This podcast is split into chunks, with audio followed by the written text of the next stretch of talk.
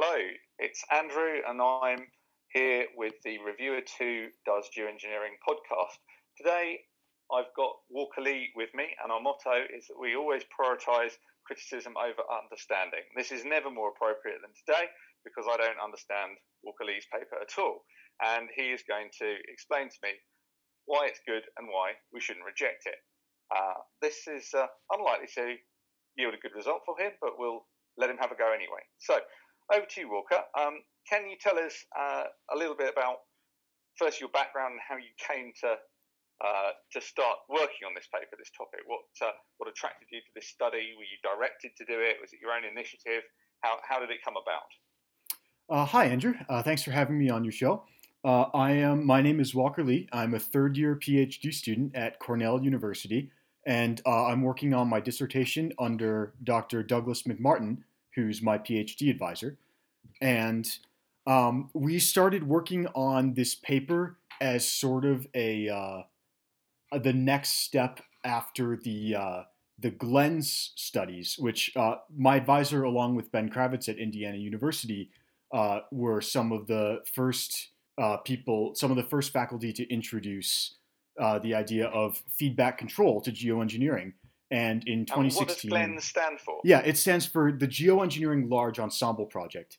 In uh, 2016 okay. and 2017, uh, Doug and Ben did some experiments where, in a climate model, they used feedback algorithms to simultaneously manage three different temperature gradients the global mean temperature, uh, abbreviated T0, uh, the interhemispheric temperature gradient, abbreviated T1, and the equator to pole temperature gradient, abbreviated T2.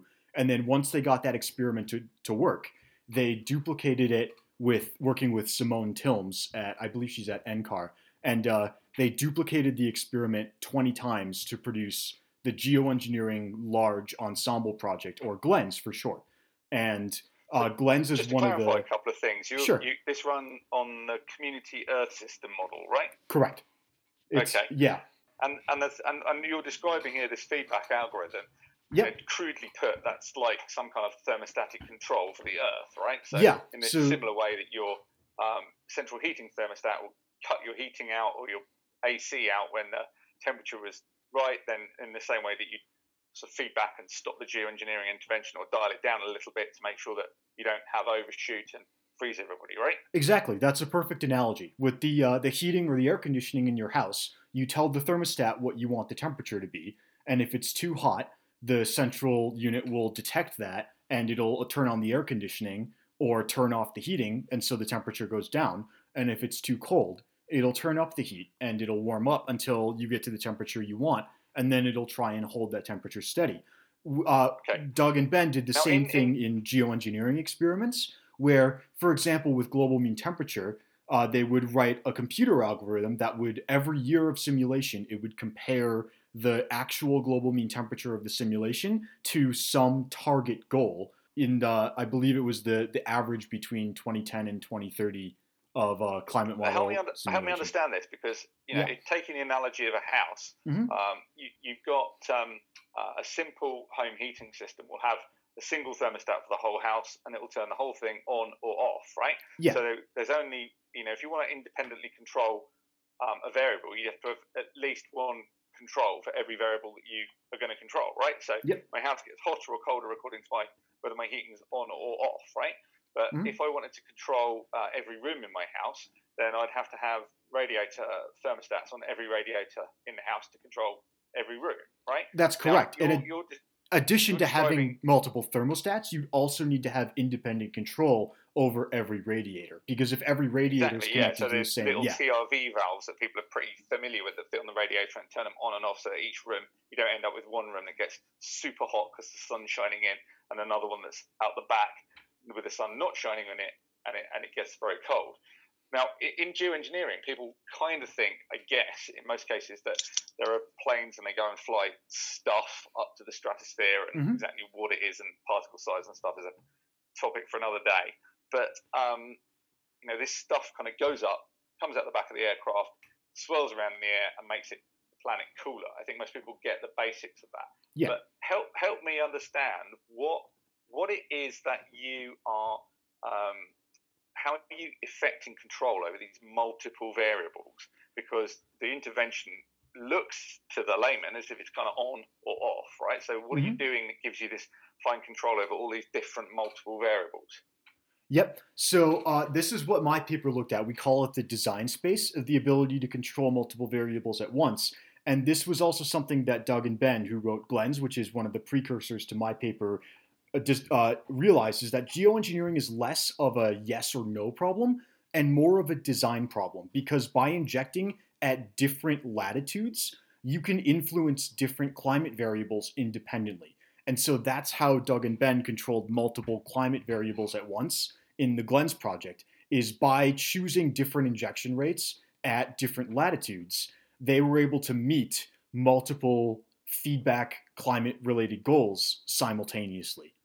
Okay, so you let me explain back to you what I think you've explained to me. So you're suggesting that you could in, um, inject either dead on the equator, 30 degrees north, 30 degrees south, etc., and the um, the injections will tend to spread uh, zonally um, quite quickly, but they tend to spread meridionally uh, or meridionally. I can't pronounce it. Um, much slower, as in they go poleward much slower, so they tend to stay kind of in the band they've been injected in. Is that is that right? That's exactly right. There are three primary degrees of freedom when it comes to spatial distribution of AOD. Uh, there's almost no zonal control. Uh, like you said, if you inject at any one latitude, the aerosols will very quickly spread out to cover the Earth. You can think about it as like a ring parallel to the equator.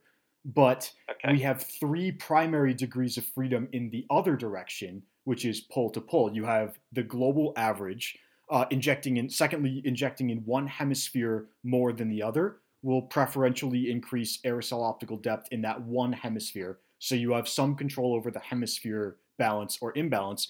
And then likewise, injecting close to the equator or close to the poles will increase aerosol depth preferentially close to where you so inject the, it. So, so the, would, key, the, key, yeah. the key variables are the total amount of stuff you put in, how far or how far away from the poles you put it in, and how evenly you put it in between the two different hemispheres. That's exactly correct. And in the uh, in the literature, we usually abbreviate these as we um we we uh, represent the aerosol optical depth distribution, which is the amount of basically the amount of reflection that you get by the aerosols, as mathematically we call it a truncated Legendre decomposition, which is a fancy word for just saying we have the average and then a linear term and then a quadratic term, where the average is the global mean. The linear term represents uh, equi- uh, pole to pole or the equatorial, the, the hemispheric imbalance, and then pole to pole, the uh, equator to pole is uh, the quadratic, and we call these L0, L1, and L2 respectively. So L0 represents okay. the global so mean. L1 we're getting down into the, the getting yeah. down into the guts guts of the paper.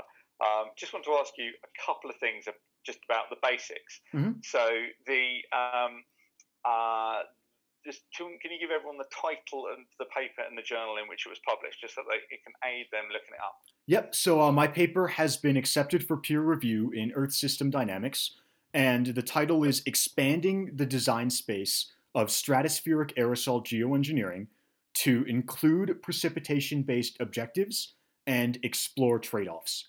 And the, the title's a bit of a mouthful, but it really covers the two main points of my paper which are the first. You, you, yeah, you get to kind of play with a number of different variables. And yep. so, um, talk, talk, me through how this fits into your career. So, this is the, um, the, sort of towards the back end of your PhD. So, is this the first paper that you've published? Is this the first published work you've done? Uh, this is my first paper as the lead author. I've been involved with a few other smaller works so far, but this is the this is the first one that's going out with my name at the front.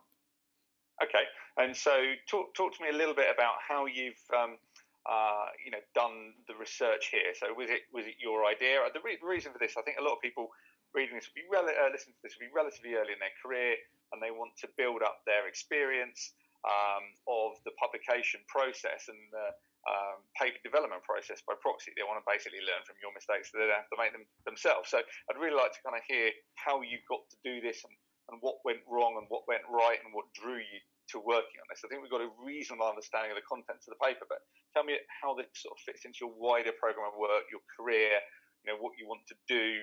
Where, you know, what's the big picture here?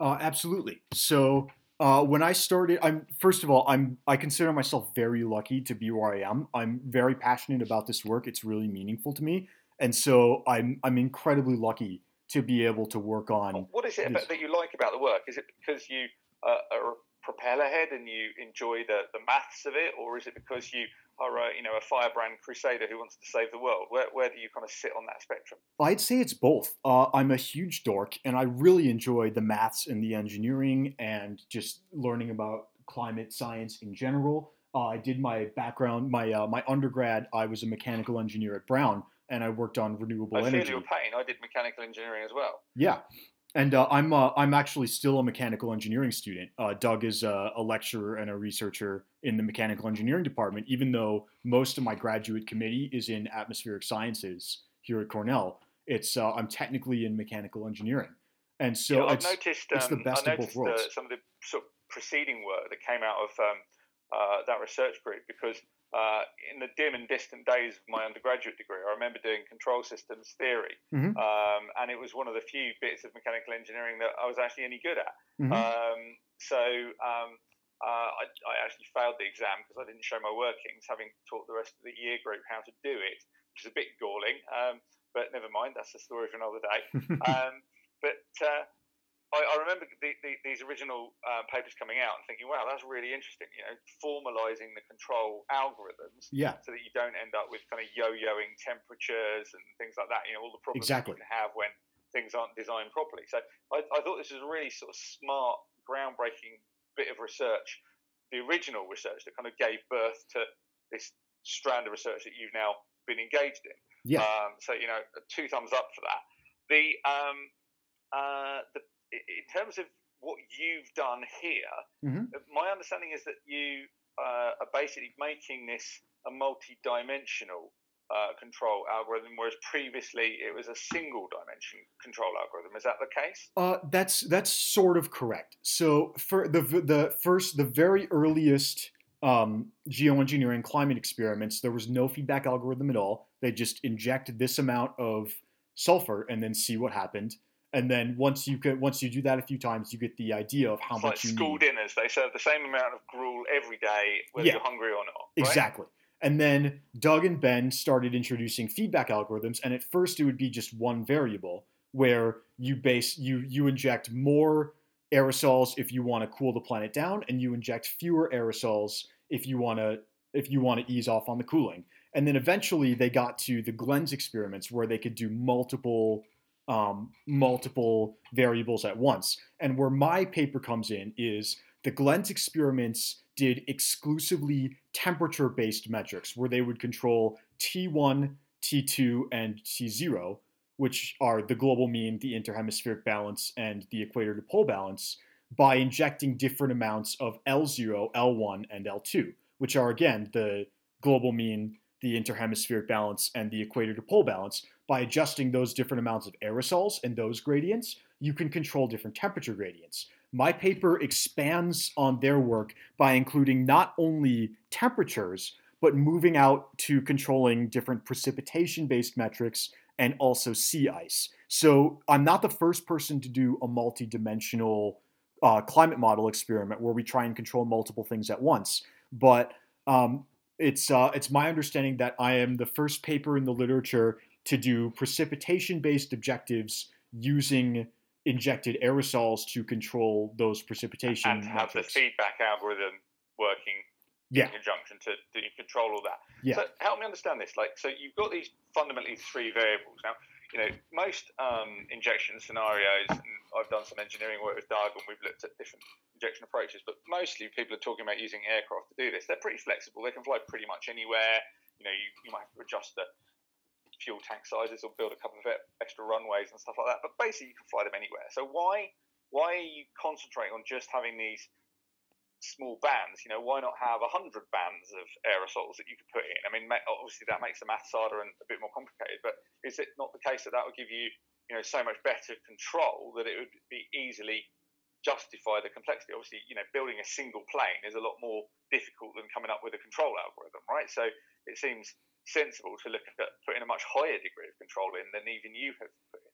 So that's absolutely a fair criticism, but uh, I would say, first of all, like you said, it would add a ton of maths and a ton of complexity, and we don't necessarily have the computer time available to run all those simulations. There is some data. I think uh, Zhen Dai wrote a paper about the effects of injecting at every, not necessarily every latitude, but a lot more. Um, the the GLENS paper and my paper, uh, both they inject Jen only. Is, Zhen Dai is very cool, and um, she's also noted for getting stuck in on Twitter spats, which is great. uh, you know when she jumps in, that is going badly for the person that she's having a squabble with. That is so, uh, absolutely something I'll keep in mind if I ever decide to. Yeah, but so um, in in short, uh, the GLENS paper and my paper, we only consider four different latitudes, which are 30 north, 15 north, 15 south, and 30 south, because we know that we can influence the three primary degrees of freedom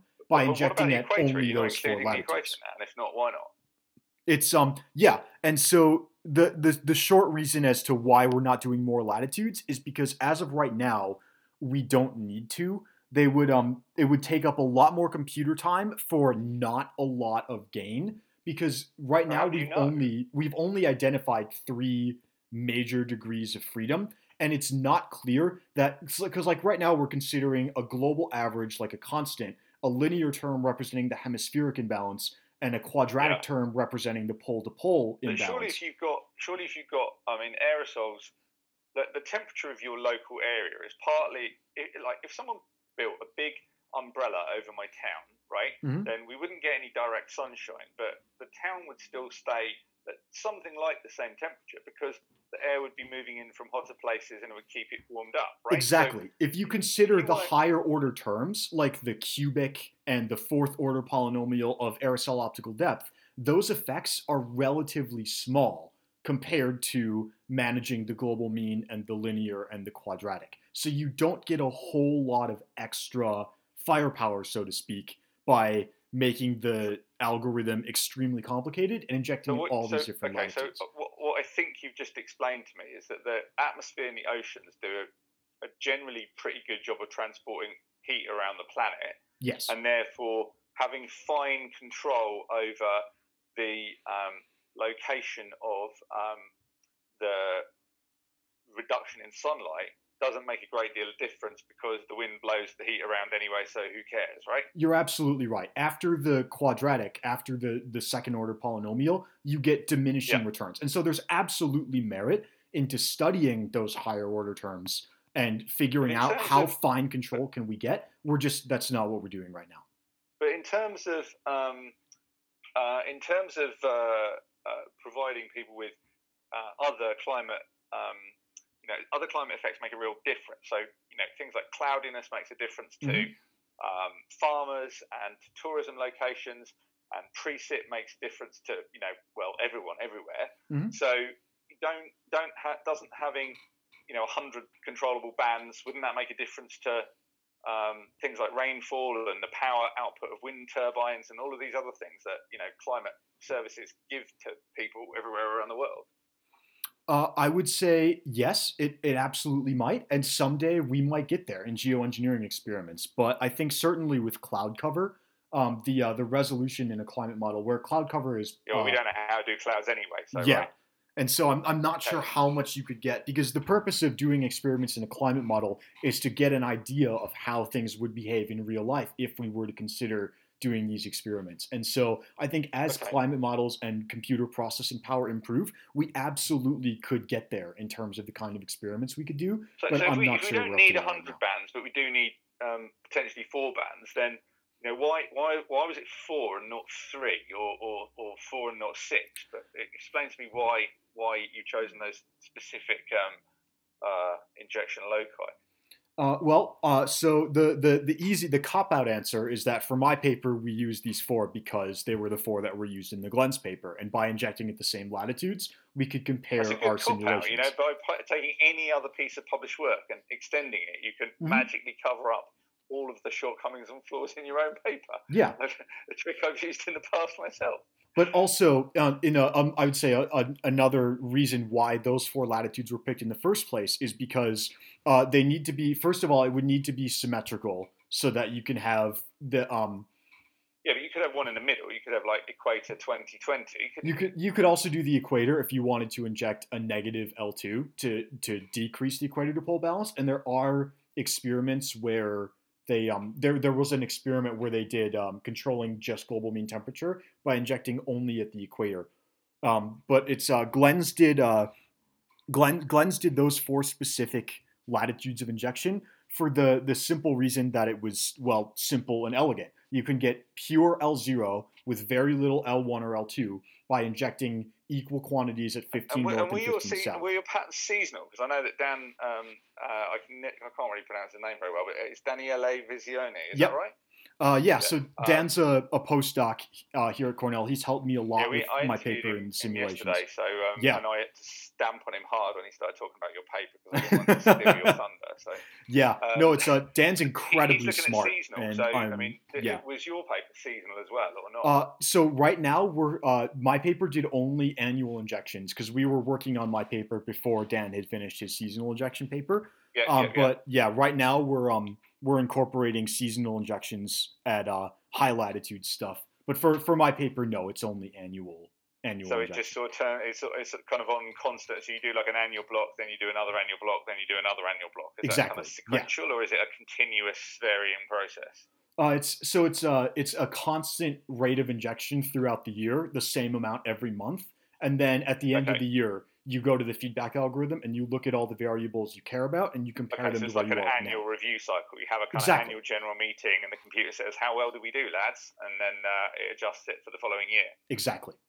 So it, these uh, these control these control algorithms are they just um, simple numerics, or are you using black box neural net, or what? How are you actually affecting that control? So I'd say it's somewhere in the middle. Uh, the uh, the the feedback algorithms that we're using are what's called a proportional integral feedback algorithm, and uh, it's um, basically we know how much we want to inject in order to uh, accomplish a certain change in a variable. So, like global mean temperature, say if you want a one degree Celsius change in global mean temperature, you have to inject X amount of L0, and then to inject X amount of L0, you have to inject X teragrams of sulfur at 15 north and 15 south. So, with a few precursor experiments, we can estimate the sensitivities of all of our climate variables to changes in our three degrees of freedom, which are L0, L1, and L2. And then before the GLENS paper went out, uh, Doug and Ben did, um, we call it system identification, where we estimate how much injection we need in order to produce a certain quantity of L0 or L1 or so L2. You, but you basically you get so what you're doing there is you're you're you've given the model a kind of basic understanding of its capability, so it kind of knows where its arms and legs are to start with. Exactly. Uh, and then it has a bit of feedback as it steadily learns that its arms and legs are exactly this long, rather than um, you know a little bit longer or a little bit shorter, right? Yeah. Okay. Um, so in terms of um, the feedback processes I had a you know relatively uh, long discussion about um, using neural net control um, to do this kind of thing and come up with geoengineering interventions.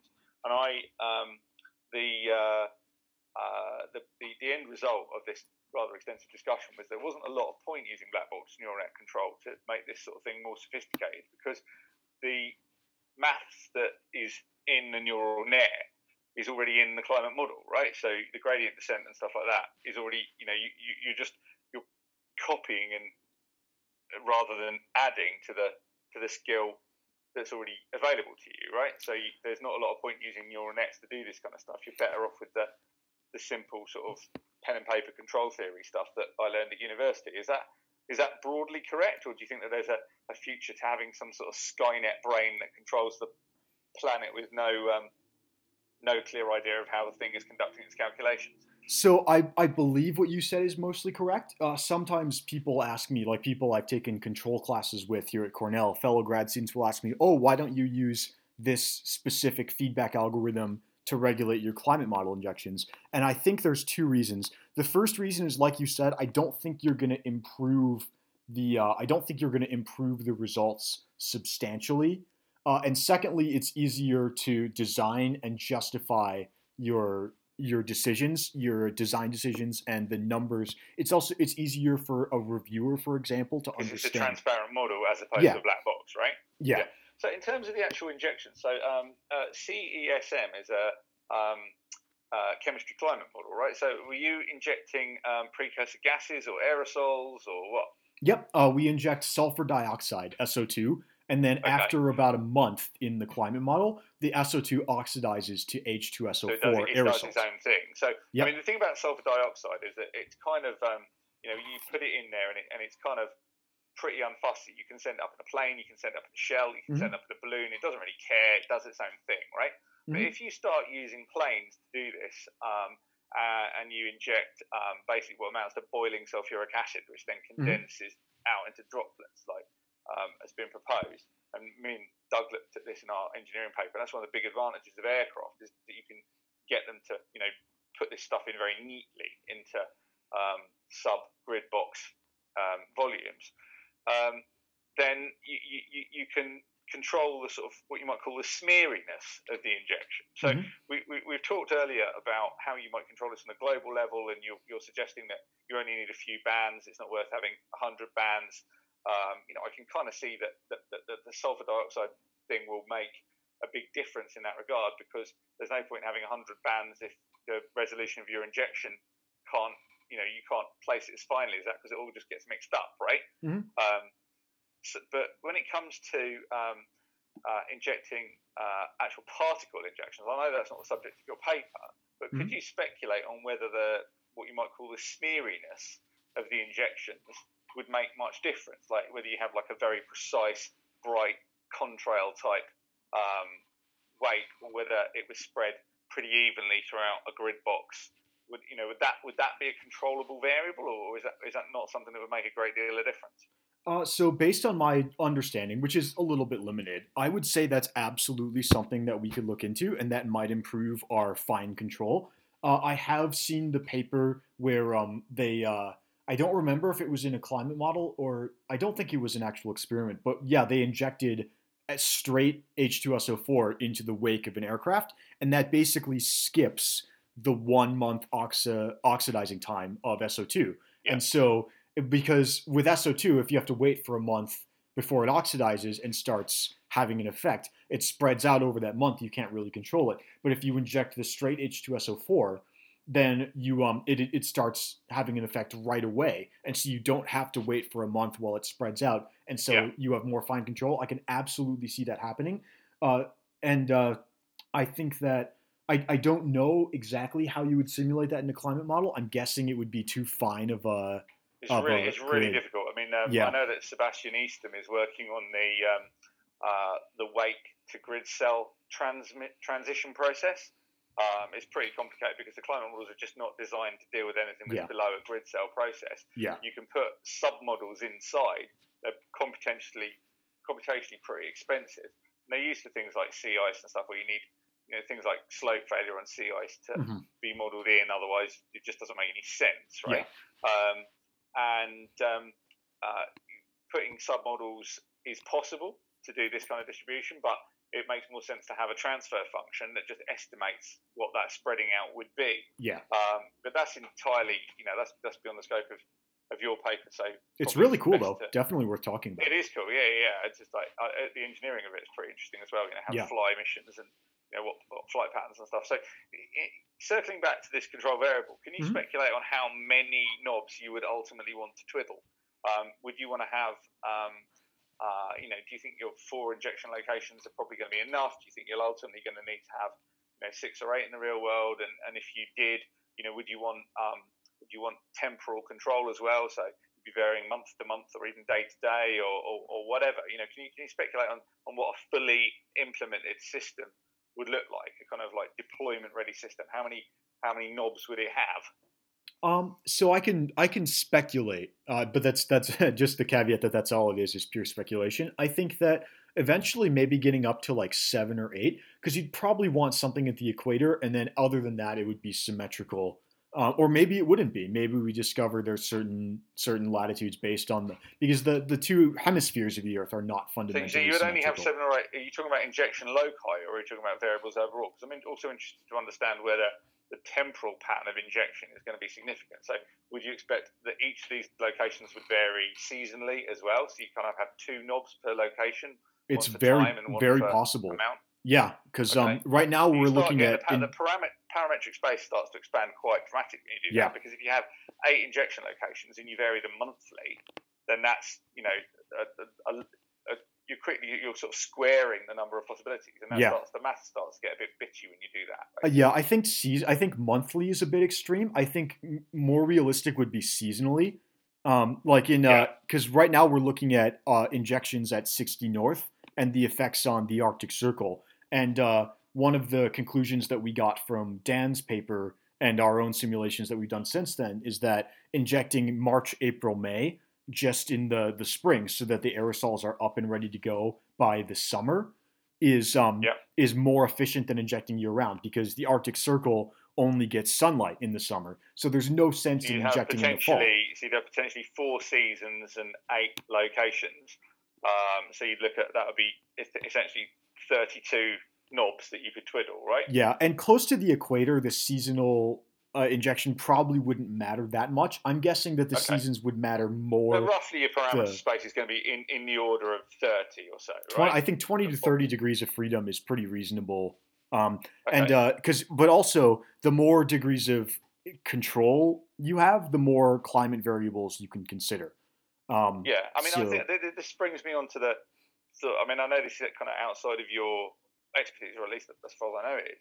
But I mean, your your your ethicists and other scholars of, of that ilk, mm-hmm. um, uh, the chin waggers rather than the computer fiddlers, mm-hmm. um, have spent a long time discussing the implications of having just one thermostat. So if we've got 30 degrees of freedom to fight over, does that mean we have 30 times more fights? Or does that mean everyone just goes, ah, oh, stuff that's too hard, we'll leave that to the computer? Um, so you know, how I, do you see this playing out? I think it would be a combination of both. Uh, last summer, I attended a geo. We called it the Geoengineering Summer School. It was a, a week long conference at the Banff Center about governance and policy, and it was, was a week also. of yeah.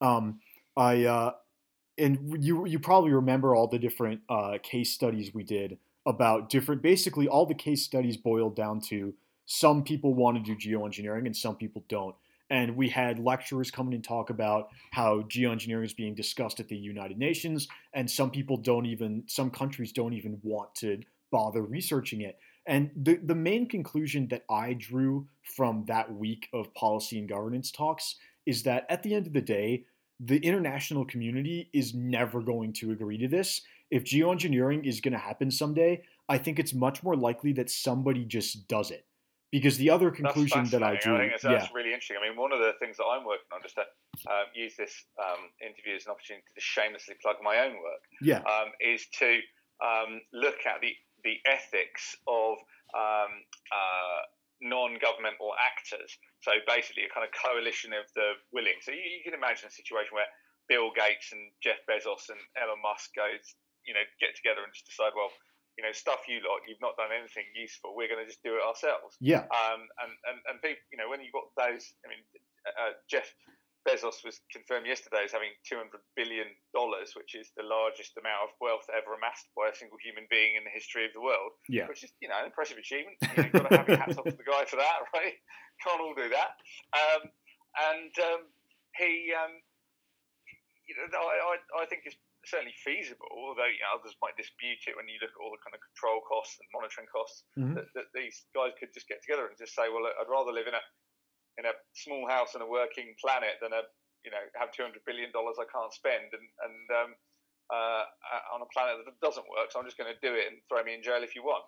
Um, you know, I don't think it's that unrealistic that someone won't do that, and I also don't think it's that unrealistic that people might just think, well, you know, they've managed to run SpaceX and Amazon and all of that pretty well, so we'll just let them get on with it, right? Yeah, they're already launching rockets, and like, there's yeah, no exactly. reason. I, mean, they, no, I think, yeah, they absolutely have the financial capabilities and eventually the technical capabilities. The um, So my my advisor has talked. We've talked about the actual technical capabilities we need to start geoengineering, and it's my advisor's opinion that right now we don't have Doug, aircraft. Right? yeah, Doug. Doug.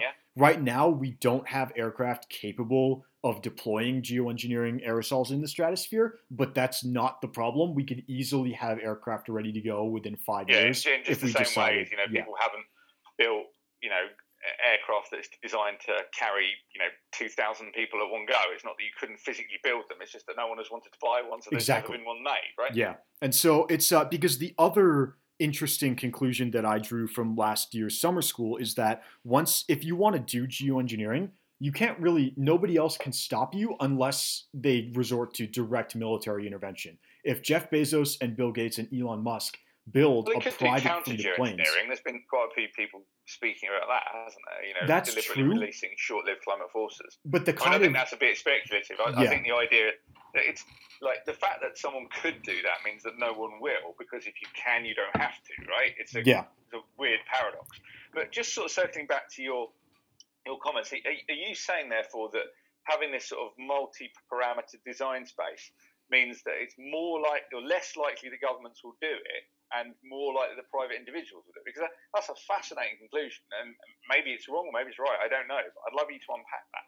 You know, I hadn't really thought about it, but now that we've unpacked it like that, I, I can't say that I disagree. I think as we uncover, Perhaps we because- do a paper yeah. about it because that sounds like a pretty interesting paper to do. because geoengineering is a design problem and not a yes or no problem. And the world would never agree already on whether it should be a yes or no problem. And so once you start introducing all the different variables and all the different control methods into it, it just becomes so complicated that the world, the international community as a whole, I highly doubt that they'll ever agree on what to do unless it becomes unless we get to some sort of catastrophe. If we are if we are in the So same so sort of to just re- like repeat that point Yeah. back to you and, and paraphrase it is that you, you your work shows that because you can now induce more fine control o- over the outcome of a, a geoengineering program as a whole that there's therefore a greater complexity of trade-offs as to winners and losers and and, and, and, and that additional power and complexity therefore is potentially politically paralyzing and makes it harder to get agreement. So you, when you've got a simple sort of single knob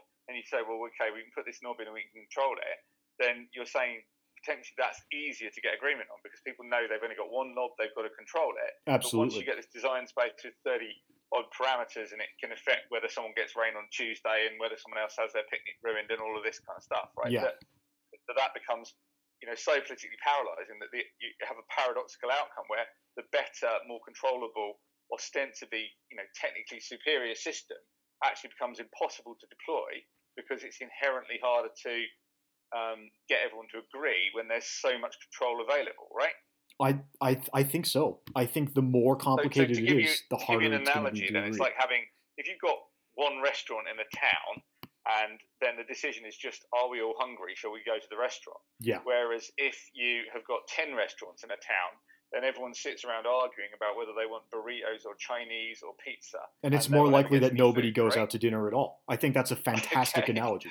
Yeah, that's kind of cool. I I hadn't thought about that. But yeah, I, And then eventually I- somebody just gets fed up right and not, they call I mean, the Chinese restaurant, and then the Chinese everybody has Chinese whether they like it or not, because yeah, nobody could I, agree. I think yeah, I think that's, a, that's an interesting analogy, and I, I definitely think that that's worth exploring. Are you minded to do any kind of um, you know social science and consequentialist work, or are you quite happy sitting in a, a darkened basement playing with computers and um, uh, equations? So uh, personally, I love my darkened basement and uh, and all my equations. I think that the social science is really cool, but I also think it would be better suited to people who have devoted their life to that kind of thing.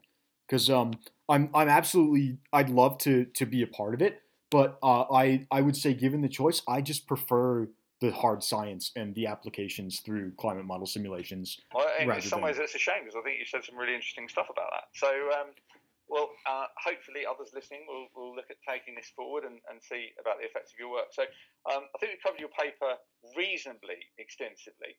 Um, one thing that does strike me, you've got some very pretty pictures in terms of um, it looks like a, a cake that's sliced with knives in many different angles. Can you can you just talk me through that, that, that funny diagram you've got? Obviously, we can't describe it too uh, in too much detail uh, on uh, in a radio show. But uh, if uh, if you can give people an idea of, of how that, you know, is it is it like a Pareto front? You're looking to you know find a space that optimizes or just satisfies a number of conditions. What's the that's not that's not far off. We actually have a the other PhD student in Doug's lab. Uh, her name is uh, Yan Zhang, uh, and she's actually working on Pareto optimal surfaces. Uh, my the graphs that I put in this paper are slightly different, and it's the other primary what I'd call the thesis of the paper. The first one is that we can use feedback control to govern precipitation based metrics and sea ice alongside temperature ones as part of a an inclusive, holistic geoengineering strategy. The second one is looking more closely at the different trade offs between those different climate goals that we want to consider meeting. So, what I've done is we've made a 3D graph, and the three axes represent the degrees of freedom. So, you've got L0, the global mean AOD, on one axis, you've got L1, which is the hemispheric gradient or imbalance, on another axis, and then the third axis is L2, which is the equator to pole imbalance. And so those are the axes, and uh, it's the amount. It's normalized by the degrees of warming in the background scenario. So we tried to make it agnostic to say whether you're looking at RCP 8.5 or RCP 4.5 or something like that.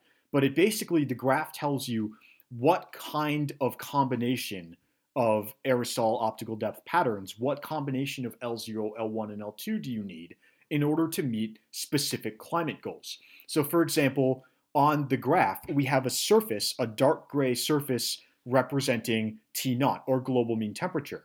And the orientation of the surface tells you how global mean temperature responds to changes in different degrees of freedom. Now, it turns out that global mean temperature, uh, this is something we've known for a while. It was one of the things in the GLENS study. Global mean temperature responds primarily to changes in L0 and very little to changes in L1 and L2 meaning that if you increase the global mean temperature, so it's or, kind of flat on that plane, right? Exactly. It's normal to the L. It's normal to the L. The surface we've modeled it as normal to the L zero yeah. axis and parallel to the L1 axis and L2 axis. Because if you change the global mean AOD, you'll change global mean temperature. But if you change the, if you take those aerosols, if you have the same amount and you redistribute them across the hemispheres, or towards the equator or towards the pole, you have less of an effect on global mean temperature. I'm, glad you explained it to me because I, I, looked at that graph before and I, I had only the merest inkling of what you were talking about. Yeah, that. but yeah, so, we um, we like to joke that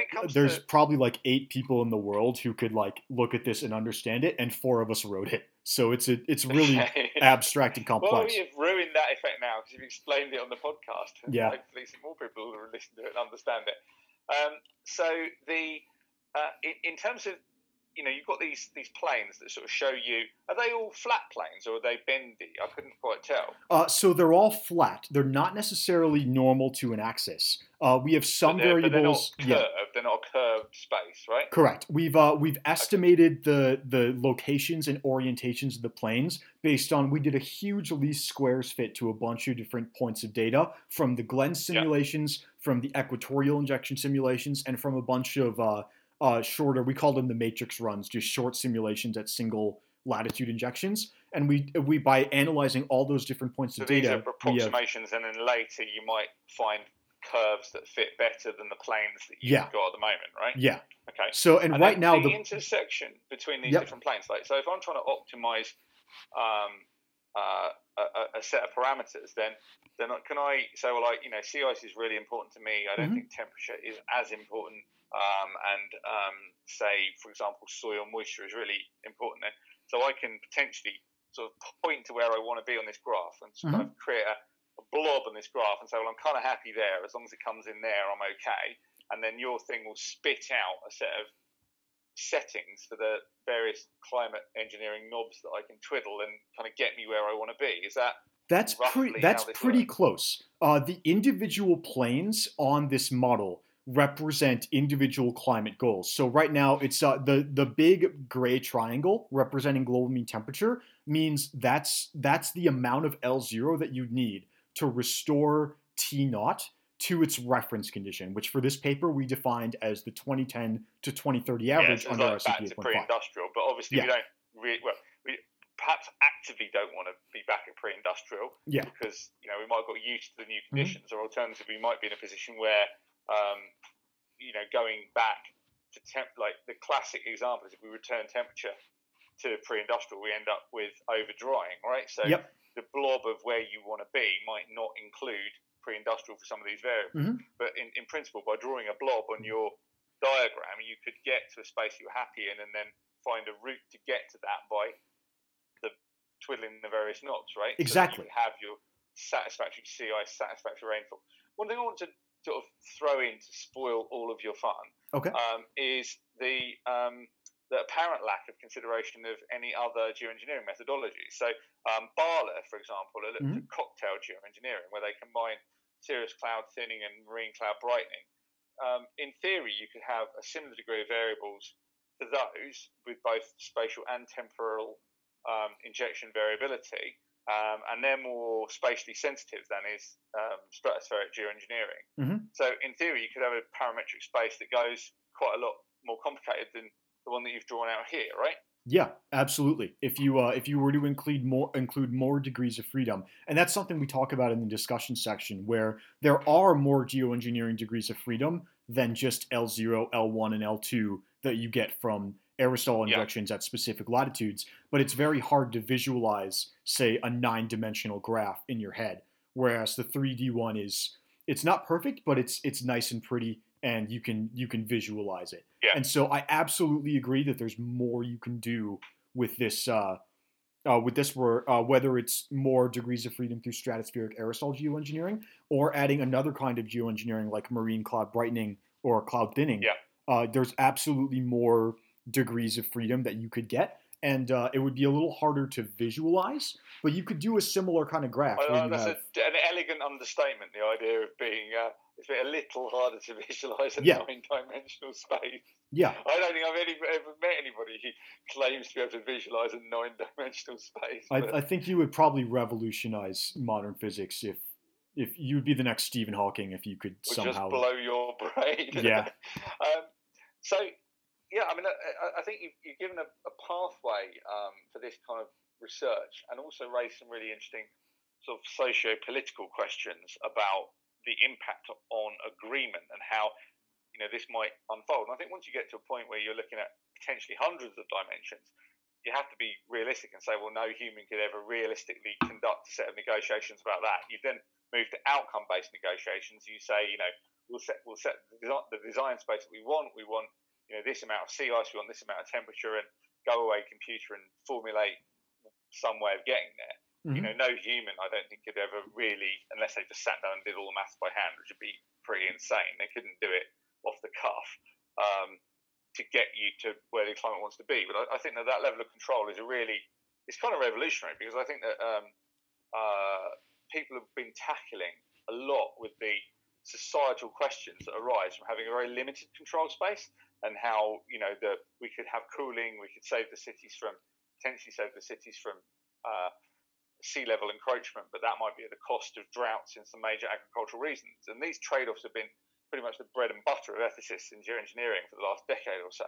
And to say, you know, suddenly, oh, no, no, no, no, no, but our clever computer can change all of this. And so you don't have to worry about any of that. And you've got a whole different set of things to worry about. Mm-hmm. It's not it's not a small deal. And that's why I wanted to get you on the show today and, and talk to you about this. Because as soon as I saw this, it was like, wow, that's a really interesting paper I could see this really driving things forward. So yeah, for a first paper, that's kind of impressive. Um, so it, in terms of your you know your personal journey, right? Mm-hmm. So you're um, you're doing your PhD at the moment, right? Yep. And then after that, you, I mean, one will assume you'll get it in, in a reasonable period of time. Um, and and what's the what's the plan after that? I mean, are you going to continue the same institution, do a postdoc? and how do you see your research over the next few years going, or are you gonna, you know, just jack it in and say, well, actually, know, it's fun getting my PhD. I'm going to go and work for Megabank and leave this research to other people. What, what's your, what's your angle? So uh, it's pretty early days yet. I've finished two years of my degree, and so I've probably got about three more left. Um, at uh, at Cornell, the uh, the Type A dissertation, which is the type that I'm probably going to do, is basically just three papers on similar subjects stapled together. So I'm probably going to write two more papers kind of like this and then that'll be that'll be my dissertation. Uh, right now, we're working on examining effects of high latitude geoengineering on the Arctic and uh, corresponding uh, cascading effects around the globe. Um, and uh, it's so once I finish my dissertation, it's not clear immediately where I'm going to go. Uh, I'm definitely interested in academia. Uh, I love teaching, and I'd love to. I'd love to spend more time teaching in addition to doing research. Uh, I also I'm really happy with the kind of work that I'm doing because it's challenging, but it's also meaningful. Like if I if I were to walk out um, walk outside uh, tomorrow after my COVID test comes back negative, and I walk outside tomorrow and get hit by a bus, uh, which I certainly hope that doesn't happen. But the honestly, I could feel I feel that by publishing this paper, I've already like my life is meaningful. I've contributed something to science, contributed something to the world, and I'd love nothing more than to continue doing things like that. Um, but academia is not the only place I could do research. I could work for the public sector. Uh, I would, uh, before the whole pandemic kicked off, I was uh, talking to people at NCAR about visiting for a semester or a summer.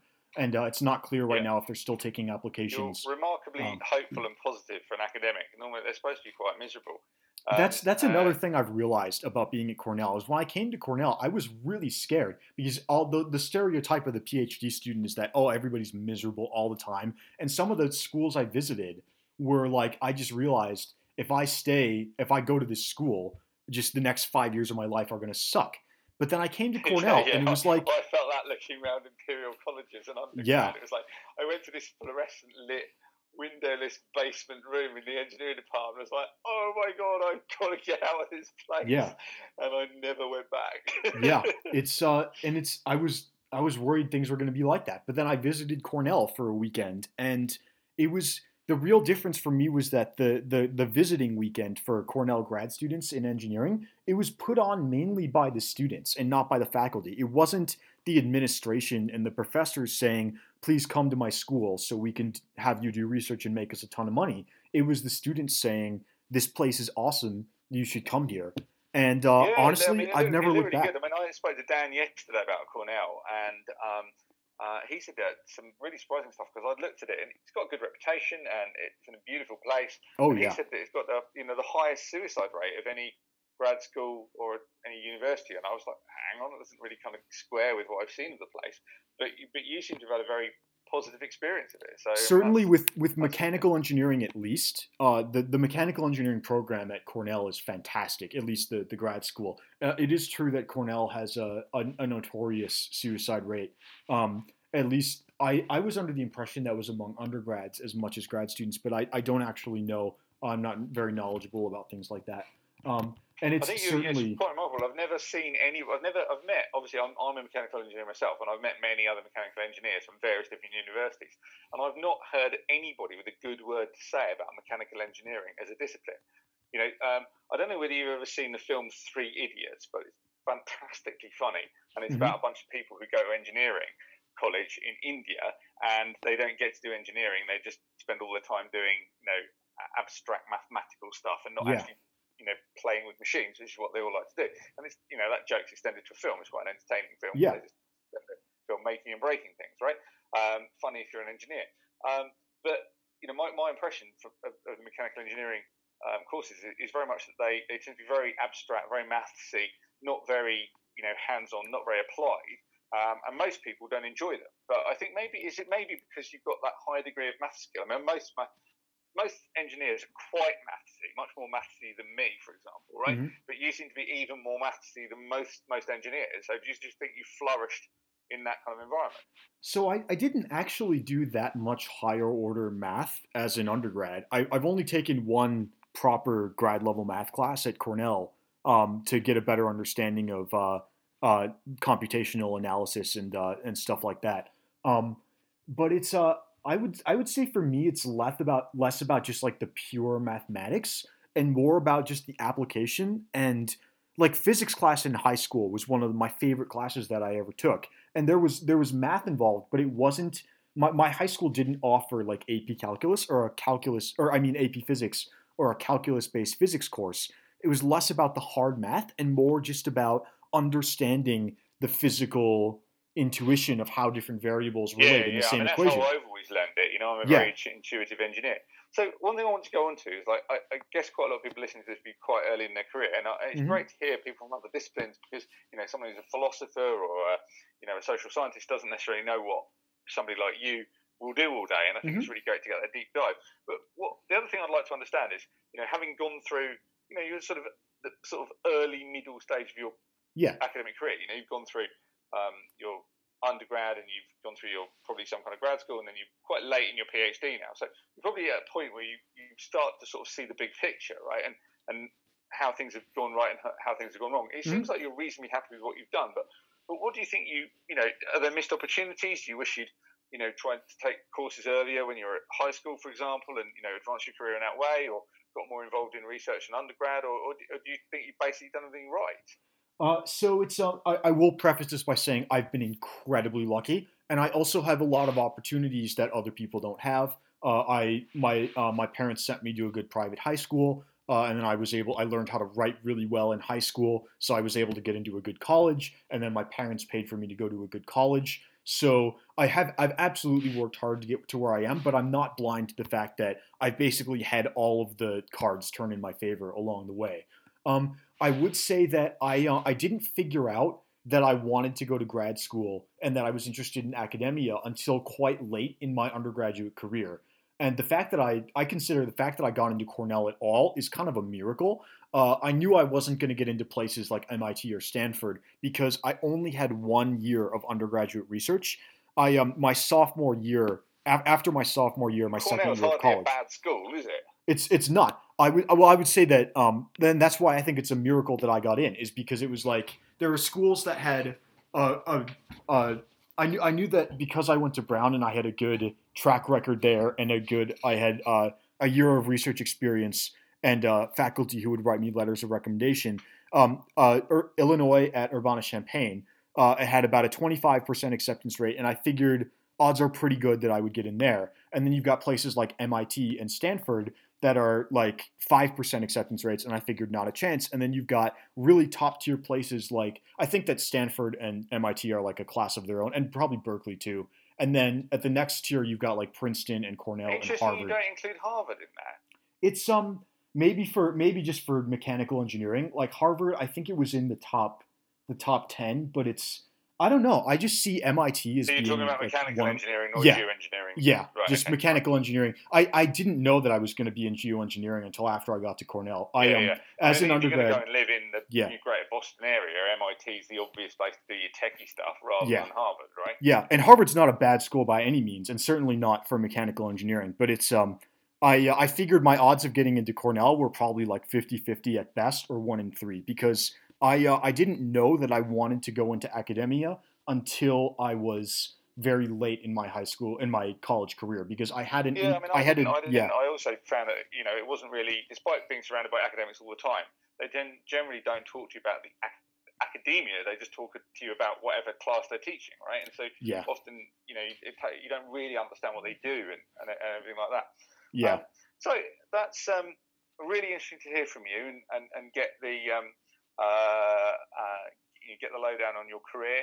Uh, and, and I think you've thrown up some really interesting, um, both technical and socio-political results. So all the best with your um, future research. thank you Um, obviously, the, the ability to add more and more dimensions and, and, and get to grips with just how complex this design space could be is obviously the opportunity here.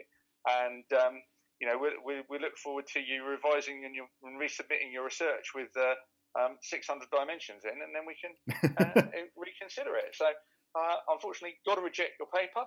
Um, and uh, but thanks very much for appearing on the show today. thank you for having me